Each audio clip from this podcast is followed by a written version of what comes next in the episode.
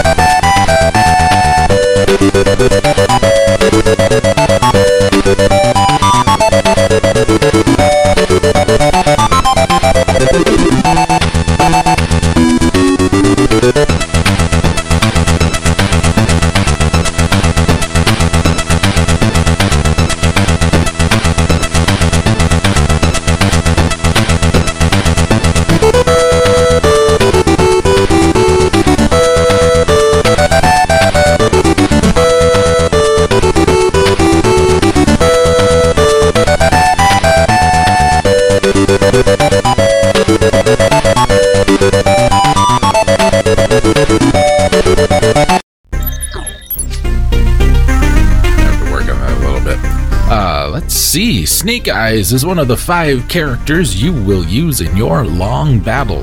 Receive vital information transmitted from Joe headquarters by General Hawk. Cling to walls while dodging a barrage of enemy fire. Find gun symbols to power up your massive arsenal of weapons.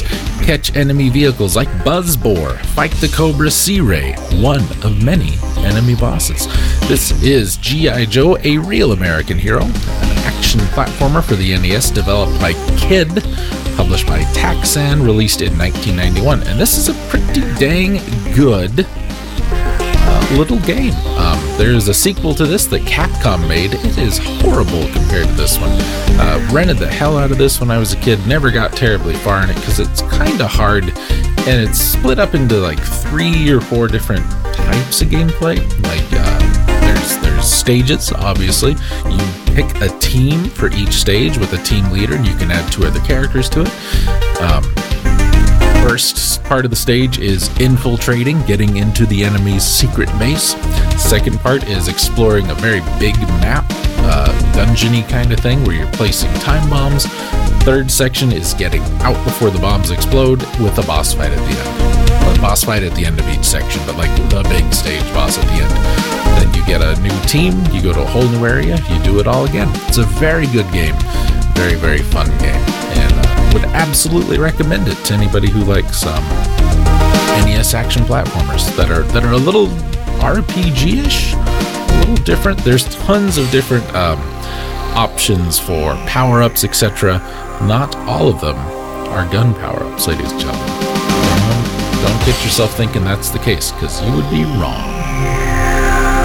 Let's see if I can get this to switch over a little cleaner this time. And I'm sorry about the volume. I'll try and cut that down post, as it were.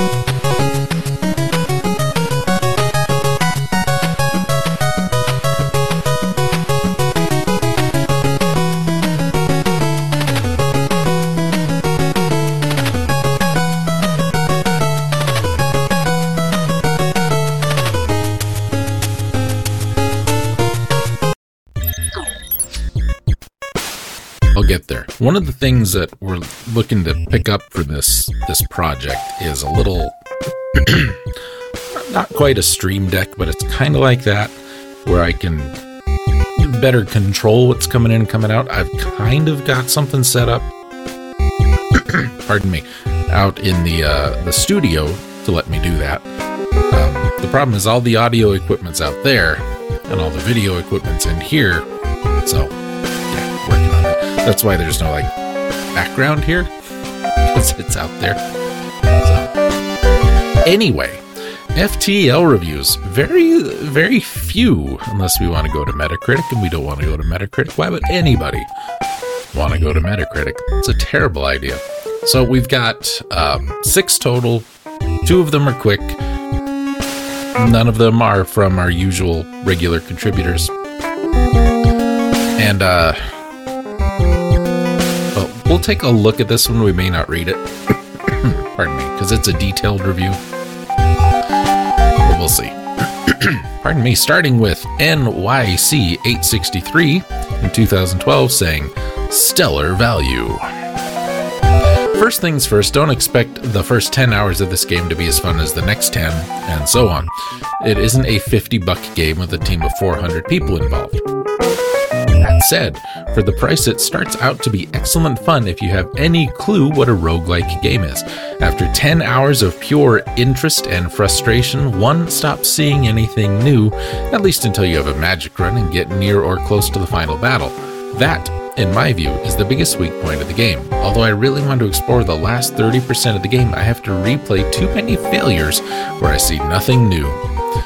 NetHack has a similar issue, but offers a richer initial game. I don't know what that is. The other criticism is although with experience you can optimize your chances, you will also still get crushed by unfair fate. Even when things are going swimmingly well, they can go downhill very quickly. Inside a minute, literally Happened in my Let's Play of this. Uh, you keep being unlucky with shots on the other guy's shield unit. You're at a solar flare system, and fires keep breaking out in the worst places. Faced with having to fight a fire or repair a subsystem and a 50 50 chance on either choice, you choose wrong, and everything ends. 100 beginners will lose every game, 100 experts with encyclopedic knowledge of the game will lose 90 plus games, some faster than the beginners. My own experience is I've had maybe 50 runs. I'm at the final boss level once, woefully underprepared. Without reading the forums and FAQs for tips, or facts as we call them, I'm not going to be getting enough experience in the last phase of the game to feel confident because so many attempts ended the way before that. I look forward to the evolution of this game type. When I was a kid, I used to draw complex underground bases with blast doors and systems, and then slowly destroy them with fire, imagining the base struggling with the problem. I guess there was too many episodes of Thunderbirds in my brain. Anyway, this game supports this kind of imaginative gameplay. Name your guys, although they do die too easily. Fill in the details of the story in your mind while the game handles fate. I'm rating it a 9 out of 10, given the price. This is a 9 out of 10 or even a 10 out of 10 cheap game, not a 9 out of 10 $50 game. Says NYC, who gave it a 9. An odd little review. Doesn't really say much, does it? Let's see what old Paper Spock had to say in 2012. He says, You're the captain now. FTL is a game that will make you feel like the captain of a starship. I was instantly reminded of Star Trek and Firefly, but you could have been reminded of Farscape, which was so much better. Two of my favorite sci fi series as I played it. It's insanely difficult, but it's also as fun as it is hard. I'll briefly touch upon plot and presentation before discussing what really makes this game shine. Music is decent and becomes tense at appropriate times, and this works to enhance the battle sequences. The graphics are largely sprite based and look like they'd be right at home on the SNES. This makes battles much clearer, but stylistically, some may not like it. The plot of this game isn't particularly deep, but creates an amazing scenario for unique adventures to take place in. In short, the game's plot and presentation serve it well. The gameplay is utterly fantastic. Essentially, you're trying to escape a rebel fleet of starships to get something important to your fleet. This is handled by jumping from point to jump point jumping from jump point to jump point, excuse me, usually near a planet. At each jump point, you'll either face a battle or some sort of choice in a choose your own adventure style list of options with definite ramifications. A merchant or some combination of these. Some feel as if they were lifted from lost episodes of Firefly. Nothing should be lifted from Firefly. Keep it in the bin. For example, a distress signal leads you to a ship low on supplies. Give it some in hopes of a reward or save resources for another time. A large part of playing will be spent dealing with battles and their aftermath. Throughout the game, the starship is managed by redirecting power from one system to another, directing crew members to move from one room to another, and opening and shutting bay doors to let the air out in case of a fire. The various systems are stored in the rooms within the ship, and having a crew member there to manage the system gives some bonus and allows for quicker repairs. Battle involves delicately balancing your ship's crew and systems while simultaneously imbalancing enemies' ships ships. These battles lead to great moments like a race between ships to see who can get their weapons back online first, or a mad dash to repair the oxygen generator while at the same time trying to put out a fire by opening bay doors. The more I play, the more I create compelling stories that emerge organically from the gameplay. This is really what makes the game such a joy to play. There are also added layers of resource management and RPG elements. Shield ignoring missiles and fuel are limited in supply. Run out of missiles and battles become much more difficult. Running out of fuel leaves the ship a sitting duck, hopefully that the first passerby is friendly. The RPG and elements, excuse me, involve upgrades. Ships have many possible upgrades, additional systems, different weapons, or an increased power supply, for example. Scraps from other ships can be used for those or traded in for a variety of things, including new crew members, hull repairs, repairs, or fuel. It should also be briefly mentioned that this game takes a bit of a roguelike approach, and the maps and sequences of worlds are randomly generated, so no two playthroughs will be alike, and there is perma-death. I think that having permanent death really adds to the stakes and makes it all the more enjoyable, but admittedly, this isn't for everyone. Really, though, the game is much better experience than read about, and at $10, it is amazing value. I highly recommend this game, especially if you've always wanted to be the captain of a starship. You should really download this game today. Yeah, Paper Spock gave it a 9. That's a very good review, Paper Spock. Oh, that's a real long one. We're not going to read the whole thing, but Zork Wesker in 2014 says FTL fast to lose. We'll just go straight to his uh, summation. I simply cannot enjoy this game. I'm hardly in control of anything, and the game's message seems to lean towards you need to take risks in order to thrive and win, but punishes you horribly for taking said risk. There's too much take and simply not enough give in FTL. It's pretty enjoyable at first, but as you play it more and more, all the joy is sucked away and it turns into irritation. They gave the gameplay a 3 out of 10, graphics a 4 out of 10, sound 6 out of 10, replay 4 out of 10. Positives Space battles can be strategic and tense, easily the most fun you can have with this game. Ship customization has depth and is a lot of fun when you can manage to do it. And there is emphasis on exploration and resource gathering with a risk reward system, which is a cool idea, but it's executed very poorly due to boneheaded design. They say the negatives are nearly the entire game is left up to chance, which little, uh, very little isn't, excuse me, much to the game's detriment. This roguelike idea and randomly generated nature of everything pretty much undermines the entire game's mechanics and other concepts. Despite the random nature of the game, it feels like there is specifically a bent to it that makes it artificially difficult. Graphics and sound are nothing to write home about. Looks like a flash game. Some of the background music is alright, but little else can be said about it. It's literally background music. Overall score 4, below average. Score modified to a 4 for GameFAQs, and they rated it a 4. Uh, their review is very long. I picked that one because it was the lowest uh, rated one. We got two nines from the quicks, a six from the full, two sevens, and a four from the detailed. Um, I understand roguelike games aren't for everybody. For a long time, they weren't for me. I really didn't care for them. I thought, God, this sucks. I put all this time and effort into you know, beefing these people up and then, you know, we just die and everything's gone. It's, it's all for naught, as it were. And, uh, you know, I, um, I've come to appreciate it a little more. I've come to appreciate the, the, I mean, goofy as this may sound, giving, given that roguelikes are usually like Binding of Isaac or this, but the realism of it, you know, being a super strong, amazing, uh, killing tank death machine kind of thing. I, I appreciate that. Where your choices have consequences and you have to deal with them for, for long periods of time. You know, do you give the stranded scientists a little extra gas so they can get home? Uh, only to run out later, or that they're like, thank you so much for the fuel. Here, here's a super ultra amazing weapon that we can't use. You know, stuff like that happens all the time. I didn't used to like it. I like it more than I do. I like it more now than I did then. Let's say it like that. Uh, I think the graphics are great. Everything looks really nice, um, really crisp, really clear. Pardon me. Um, it's a very sharp looking game. I like it. And the music, while a lot of it is really just background music and you don't notice it or pay much attention to it, uh, what is there is really good. It was hard to pick songs for the show last week because so many of them were good, as opposed to so many of them are bad, and I had to just pick the best ones. what I tried to do is pick a, a good variety, you know, of all of all the music in the game to, to give you a, you know a nice little selection. Story wise, there's not really much to it.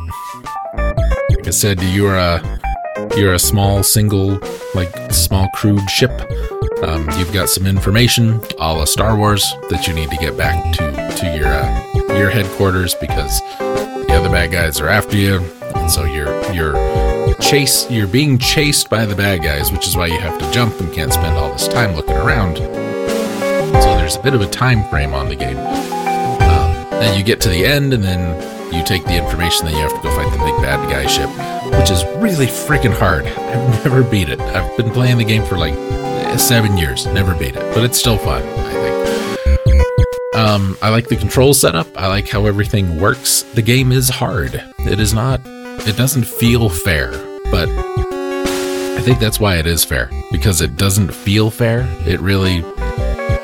You have to be aware of all of your decisions, and you've got to really think about some sometimes.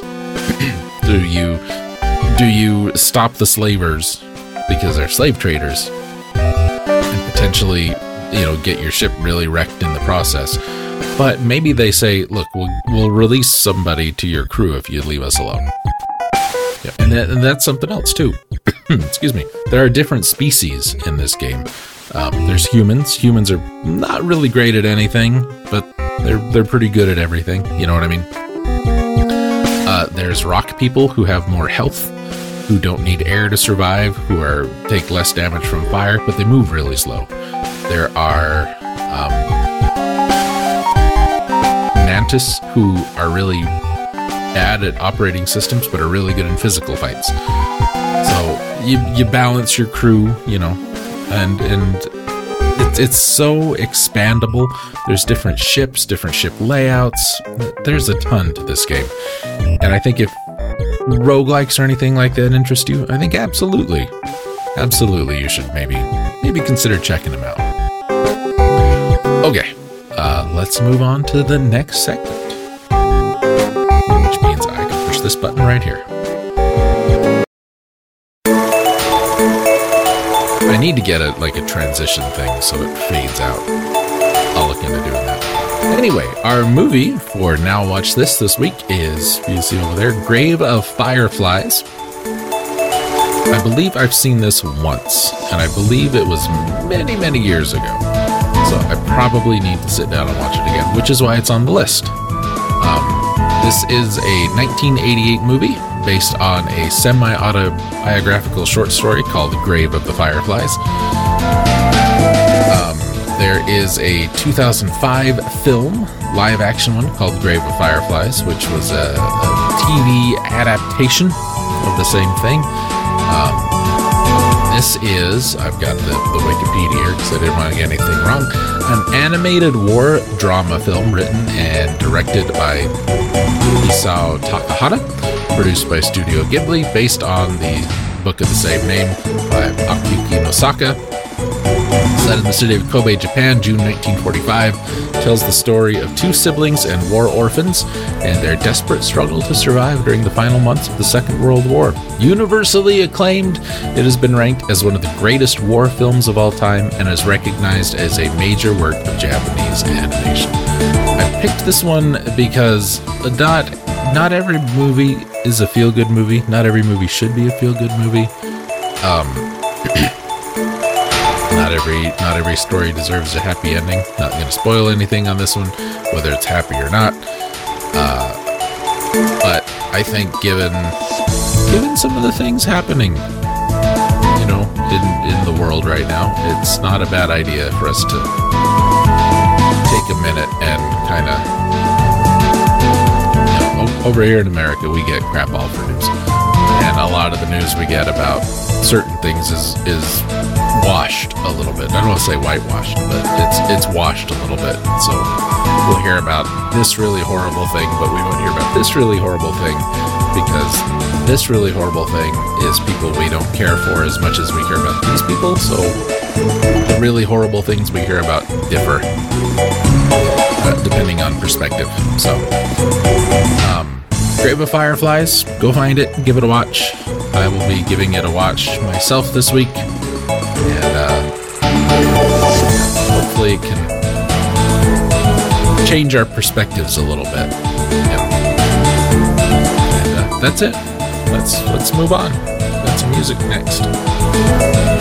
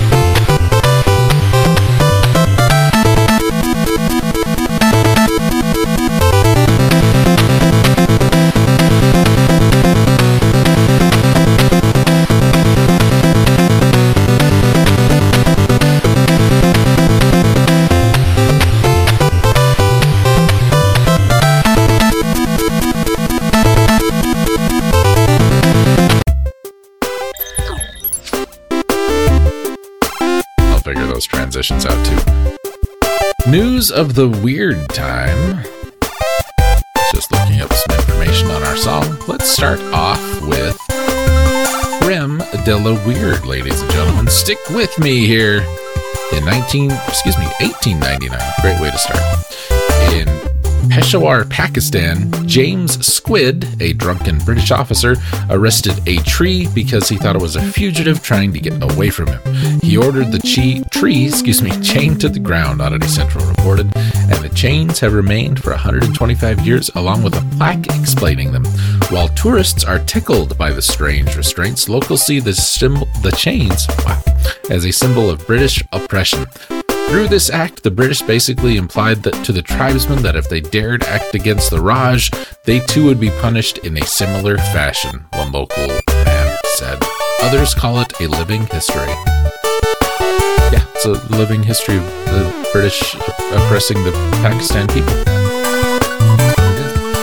It's a monument to British drunkenness and, and ego. Let my tree pull go.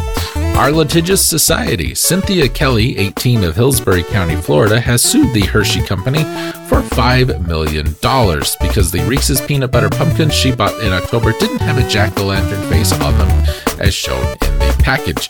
ClickOrlando.com reported on December 29th that Kelly accused the company of false and deceptive advertising, and she would not have purchased the Reese's peanut butter pumpkins product if she knew that it did not have the detailed carvings of the mouth and or eyes pictured on the product label. The suit reads. She also pointed out that the white ghost and football candies were missing their own key details. One reviewer called the pumpkin a monstrosity. I'm going to imagine Cynthia Kelly has had a lot of different jobs in, in her lifetime. Two years ago, Paul Kerouac stopped at a Dunkin' Donuts in Winter Park, Florida, where he used the restroom, the New York Post reported. While he was indisposed, the toilet he was occupying exploded, leaving him, quote, covered with debris, including human feces and urine, or according to a lawsuit filed on January 3rd in Florida's 9th Judicial District. Kerouac claims the Dunkin' workers knew there was a, quote, problem with the toilet and says he, quote, requires mental health care and counseling as a direct result of the trauma he experienced in the restroom. End of quote. Why did it explode? I want to know. They don't usually do that. You know, it's not a feature, it's a bug. Here's a re- oh, those are both Florida, by the way. Here's a recurring theme, also from Florida. Authorities are still fishing for a man who entered a base, base Bass Pro Shop. Excuse me, a musician. That's where my brain goes. We should have spelled one of them different. Uh, Bass Pro Shops Authorities are still fishing for a man who entered a Bass Pro Shops store in Fort Myers, Florida on December 20th and dipped a net into the indoor fish pond, capturing a 50 pound tarpon. USA Today reported that the suspect left the store with the dripping catch, and despite a cash reward and social media post, the Lee County Sheriff's Office has not been able to identify or find him. Just walked in and kidnapped a fish. Authorities were called to the Leeds, Alabama Bass Pro Shop. Got it right this time. On January 4th, after 42 year old George Owens of Sterrett, Alabama, I'm assuming, drove a car into a pole in the parking lot, then exited this car, stripped off all his clothes, ran inside where he did a cannonball into the aquarium. AL.com reported that Owens yelled at two police officers, two of them even, and climbed over the edge of the aquarium where he fell onto the concrete floor and knocked himself out he was charged with public lewdness, among other offenses. I would like to know what they are. Please tell me. Here's a story of Super Freak on December 13th as a family in Arlington, Virginia sat down to dinner. A ring doorbell notification alerted them to someone at the door, WUSA TV reported. The woman told her husband, quote, There's this guy. He didn't ring the doorbell. He's just standing there and he's in a gingerbread man costume. Gingerbread man costume. Oh, here we go. I'm going over. The husband called the police non emergency line to report the creepy visit, and about an hour later, another neighbor, Lindsay Churchill, spotted the gingerbread man. All of a sudden, my dogs were going crazy, and there was a giant blow up gingerbread man costume out on the sidewalk, she said. We kinda locked eyes and the gingerbread man went on his way. It was not Holly Jolly. Police never actually caught up with the subject who was not identified. They ran and ran as fast as they can, but they just couldn't catch that gingerbread man. Come on, you guys are, you put bad jokes in the news all the time. Why do I gotta do it? Getting away from it all, ladies and gentlemen, three armed suspects were busy robbing a check cashing business in Commerce City, Colorado on December 16th when another thief mucked up their getaway plans, 9 News TV reported. The robber's vehicle, which was probably stolen, we don't know for sure, was outside when a woman jumped in and took off with it, leaving the teenage suspects to try to escape on foot. Police were able to capture two of them along with loaded firearms and arrest them. The car thief is still at large. what if it was her car?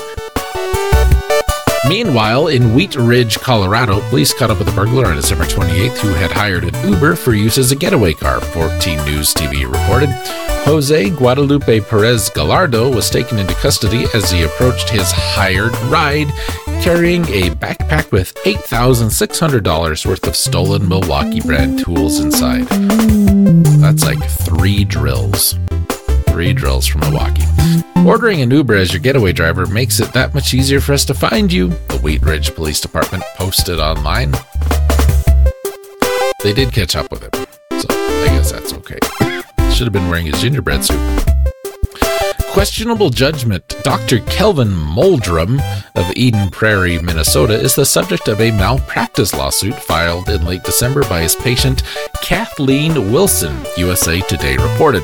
Wilson alleges in the suit that Molldrem, during a single visit in July 2020, performed more than 30 procedures on Wilson's mouth, eight crowns, four root canals, and 20 fillings, and that the work was done improperly, resulting in her disfiguration.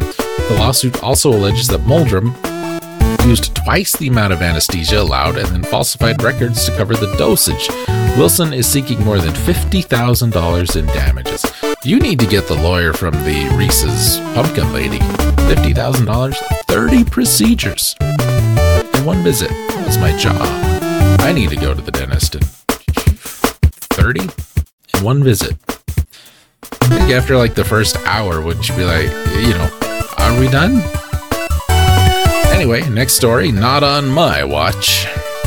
Vancouver, British Columbia police revealed that on December 19th, a 72 year old woman successfully chased an intruder from her home with a shovel. Vancouver City News reported a naked man, there's been a lot of nudity in this week's show, broke into the victim's home with a pointed metal rod, which he swung toward her throughout the encounter. She fought back with a shovel and, quote, chased him out of the house and cornered him until officers arrived, police said. Kudos to her. It was pretty badass of her, I would say, said Constable Tania Visintin. Excuse me, Vicentin. No one was injured during the incident. Badass to swing a shovel, like Shovel Knight. News you can use. We've all seen the restaurant notices about automatic gratuities added for parties of more than six or eight people, but not more than seven. A 10 person group in South Bend, Indiana thought they would beat the system at the Wild Crab restaurant by splitting into two groups of five, WSBT TV reported. A manager said the group was informed that they'd be subject to the 18% gratuity even though they were seated in different sections of the restaurant. As the party left the restaurant, someone threw crayons at the manager and pepper sprayed them. Firefighters responded to help the victim of the pepper spray, and a police report was filed. Is that going to help? Is that really going to help? And finally, oops, someone missed the please secure all loose clothing safety message. On January 5th, on the DC Rivals Hyper Coaster at Movie World in Oxenford, Australia, God, that was a sentence, the Mirror reported that a scarf became entangled around the wheel of one of the trains, which caused it to stop at the top of a hill. Dozens of riders were, riders were stranded, and each was given a harness and told to walk down the stairs to the load station. All the guests on board are safe, while uh, with the ride vehicle stopped in a designated zone. Warner Brothers Movie World said in a statement. The whole place, Warner Brothers Movie World, walked up to a microphone, and said the words. Maybe they should have given the scarf to one of the naked people. It seems like the best idea to do in that situation to me, right?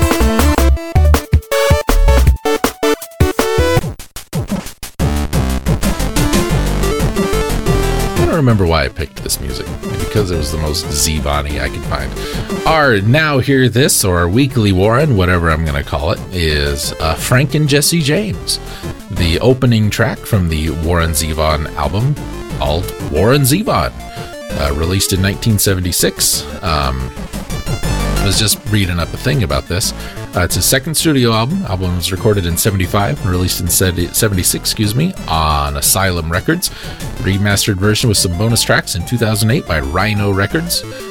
Uh, there's a review of the album. We're not going to get into this stuff every album, but I was just interested. Um, rock albums of the 70s, a guide. Uh, Robert Christgau wrote, I am suspicious of singer songwriters who draw attention to phrases like hasten down the wind, and I would suggest a moratorium on songs about the James brothers that don't also rhyme pollution and solution. But I like the way Zevon pigeonholes uh, excuse me, but I like the way Zevon resists pigeonholes like country rock while avoiding both the banal and the mystagogical, and the quatrains like And if California slides into the ocean, like the mystics and statistics say it will, I predict this motel will be standing until I pay my bill. Love that. I love that. Absolutely love that. Um, All Music gave this album four and a half stars. The Record Dude gave it a B plus. Encyclopedia of Popular Music gave it four.